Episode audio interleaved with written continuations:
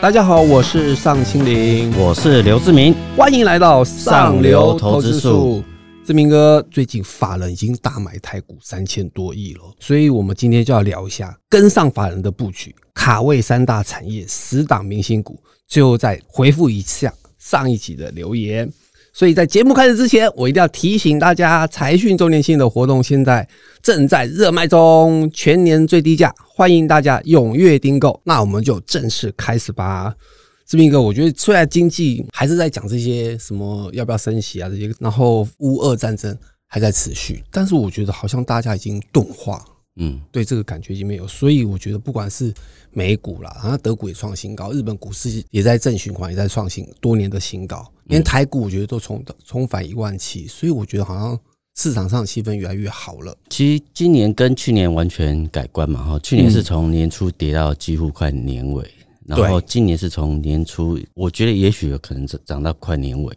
就刚好反过来，为什么？因为去年大家都在担心通膨嘛，然后今年可能现在你看那数字都从呃五啊六啊呃，然后一直降降降到四四点多嘛，所以看起来这通膨的确受到控制，嗯，那慢慢的它会变少嘛。那因为去年的六月的时候，美国那个通膨率是九点多嘛，那今年以这种基期，今年呃七月再公告六月数字可能会是比较低的数字，所以说联总会要再升息的机会越来越。越少了，那看起来大家知道今年经济的确是不景气，因为像 IMF 它讲去年的话，全球经济成长大概是三点二嘛，哈，那今年预估都是一点多而已啊，所以也都一定比去年低。那为什么股市会会一直涨的原因，就是因为过去。大家担心通膨、担心战争、担心升息的这状况，其实都获得解决了嘛？所以说资金就往风险资产跑。你看台股，这是从跌破一万三，然后现在反弹，其实都超过三成以上了嘛？对，那表示其实它已经从反弹格局变成回升的格局了。嗯，那所以说回升格局，那我们现在就是要找法人，比如说五月布局的时候，他到底布局什么产业？那再去找这明星股，然后当然有回档的时候再布局的话，其实还可以赚一波这个到年底的回升的行情嘛。那现在我们看起来有大概有三个产业是反而比较有兴趣的，第一个就是生技啊，第二个就是新能源汽车的零组件。最后还是伺服器的零组件，那为什么？因为其实这三个产业，你看哦，我们投资要找现在还没有，未来会很多的东西嘛。那你自己看，现在消费哦，很多时间你去买保养品啊，因为以后大家都保养身体。那以新能源车的话，你也知道，现在这个也成长力道很强。那当然伺服器，因为 AI 生成式 AI 创造这个风潮之后。未来会使用更多，所以说这三大产业的相关公司，其实它都会一个稳定往上走好长一段时间。所以说，法人在这段布局是蛮积极的了。生气他们，你觉得法人主要是是医美呢，还是医材呢，还是？新药这边，其实生计就有一个比较麻烦，比如说像新药部分，其实我们都很难掌握它到底升级到什么程度，然后会不会通过。其实个别公司不一样，但是医材相关的，我们呃有找到像联合骨科这样公司，它过过去就用膝关节的一些换置手术嘛。那当然，过去三年疫情，大家都不愿意跑那个医院医院嘛，没办法怕感染。对，那现在因为疫后的时候，其实呃你有这个膝关节的问题的话，你这段时间就会开始去。去处理嘛，而且过去大家可能怕花钱，然后可能就比如说健保了，或者是比较呃差一点的这个材料，那是现在大家对这种健康都是比较重视，所以他会愿意花比较多的钱。所以在联合骨科，你看它营收前五月年成长是二十七 percent 嘛。那第二个就是像旭富，当然我们财讯报道旭富。也蛮多次嘛，那它主要是原因还是在原料药上，因为它两千年共同大火嘛，等于是损失了大概九成的营收的那个。那当然，慢慢的工厂又恢复实际运作，甚至它还在扩厂嘛。那所以说，其实你看现在全球缺药嘛，所以其实原料药。其实也相当的重要，大家都希望把原料要设在自己的国家嘛。那因为那时候好像印度那边出不来嘛，因为疫情的关系。是，对，所以说原料部分像旭富这也可能是稳定的往上走。那我觉得这个都是比较长线的产业了。那当然不要去追嘛，等到回档，比如说十日线啊、月线支撑的时候再买是比较好的投资方式。对。对，像我补充一下，联合骨科投资者要注意，其实接下来就是人口老化结构是很明显的。我们可以发现，你可能打开电视啊，或看过一些广告，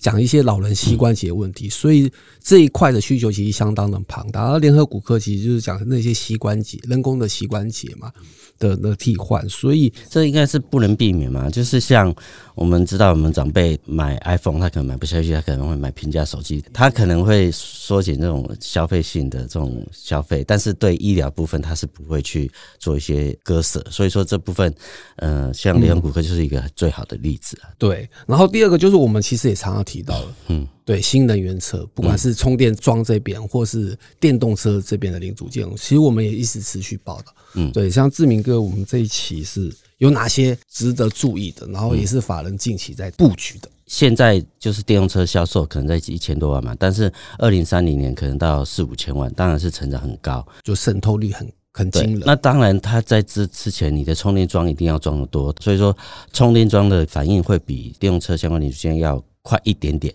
那我们就可能会锁定像红宝。那这样，呃，上市也长期有报道这家公司嘛？那金融支付、金融支付的重要的这个平台的一家公司嘛？那你自己看哦，你现在去消费的话，加油站你可能还会拿现金嘛？但是你去充电动车的充电上，你是不可能拿现金的，你只能拿那个电子支付去付付钱嘛？对对。那将来电子支付付钱的这个状况，其实。会越来越多了，它不止在充电桩，它可能在各个消费领域，像你或停车场，你现在去消费买东西，你连信用信用卡也不用拿出来嘛，你可能就是用手机支付的方式，那这方面都要电子支付的相关东西，所以它的这些设备其实都会持续的往上走。第二个就是。乔威，然后我比较有趣的是，因为他以前是做白牌电竞的这个电源炮的一家公司，我觉得他现在有双重的利多。对对对，乔威这有趣是，他在十五年前在越南就已经有投资两个厂房嘛，哈，嗯，美中贸易战，美国的厂商他不会选择中国的厂商去帮他做代工，那现在就锁定台商，是因为台商的服务最好，交期最快，品质也很好，所以说其实大家因为美中贸易战的关系，所以推动了这个。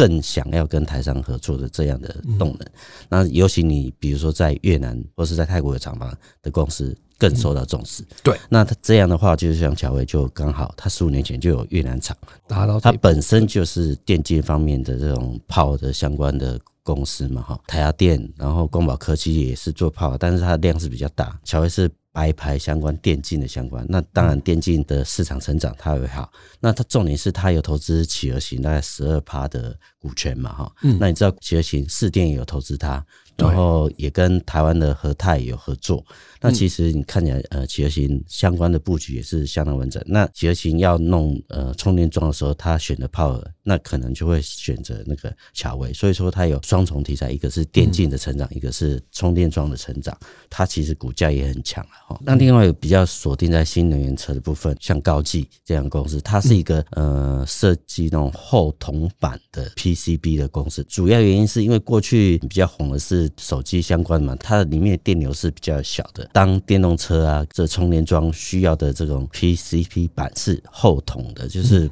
呃，它需要大电流，然后耐高温，它其实。跟台亚电，它其实已经合作好多年了。那你知道台亚电在不管是在台湾、在泰国都有扩很多这种电动车零组件的相关的厂房。那将来它其实就会跟高技合作，所以说高技的股价其实也是慢慢的往上走。那另外一个是红海集团里面的以盛，那为什么会选择它的原因？反而为什么会看上它的原因？像我们知道今年华孚是从三十块涨到一百六嘛，对对，涨到大家吓死人。那然华孚当然是神通神通集团的嘛哈，然后他当然是只有拿到 Tesla 的上海厂的订单，它股价就这么强势。那以盛他在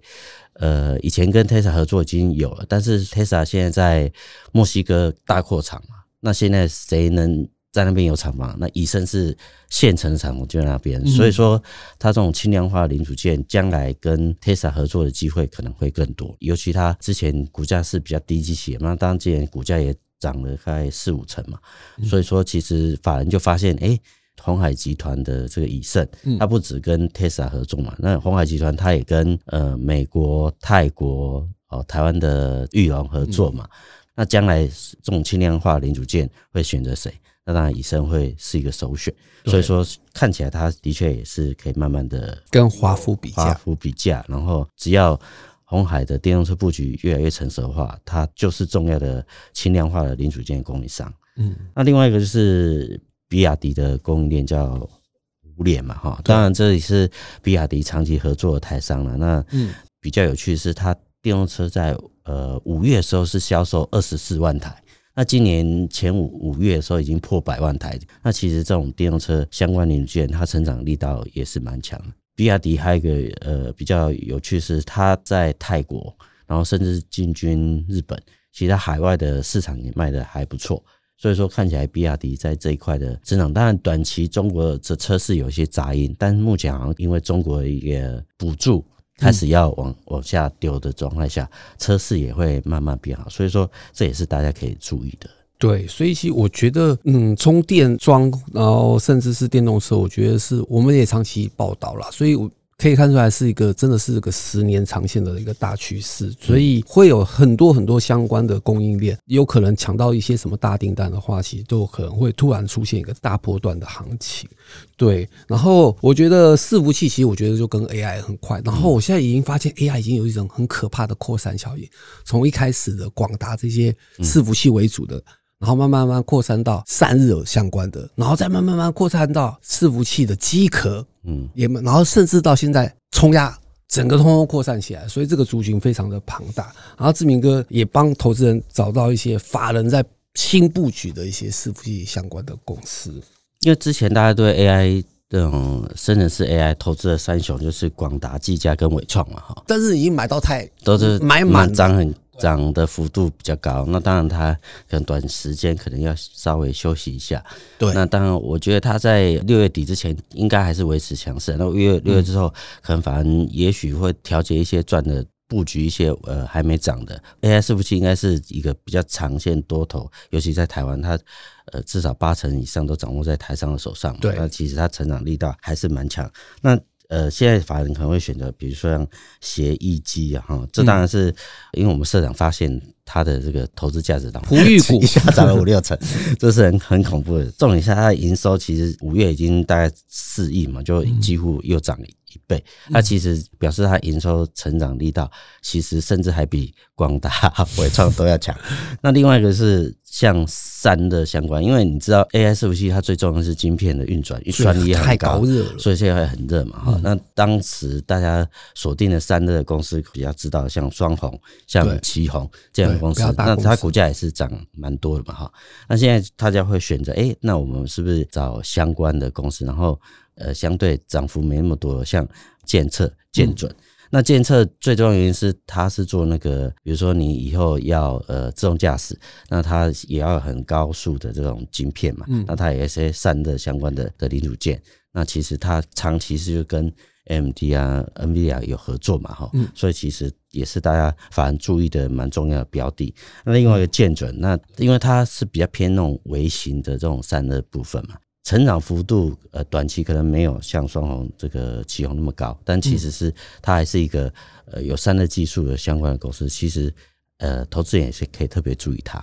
对，没错。所以，反正跟 AI 有关的投资人都要密切把握，特别是今年。对，好的。那想要完整了解一下二零二三年下半年法人卡位的明星股，就赶快购买财讯双周刊六百八十八期。那我们节目最后呢，我们来回应一下上流投资数第七十二期的留言。然后第一个谢雨辰，他说：“达明新贵有时间表吗？关于达明，不管是达明啊，是各，反正每一家新有没有要挂牌新贵的，我们都会长期追踪。所以投资人一定要收看我们上流投资书，或是要购买我们财讯双周刊。”好的，那第二个留言，吕秋瑾小姐，她说今天来上柳投资说留言，然后她要夸赞我们，说我们太厉害了。上一期我们讲了股票，大部分都涨了，所以她很开心，要继续支持我们，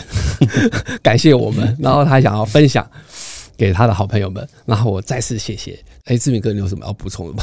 当然，今年是比较多头啊，一定要做顺风车嘛。我们重点是我们平常有跟不管是法人，不管是主力资金比较高的人，他们做这些聊天的动作。那当然，选股方向会比较更精确一点啊。所以说，呃。分享我们平常的采访的所得，跟大家分享，是我们蛮乐意的嘛。好的，大家看完了，别忘了留言给我们。我们今天就聊到这里。对于内容有兴趣的朋友，也欢迎购买《财讯双周刊》第六百八十八期《上流投资术》。我们下次见，拜拜，拜拜。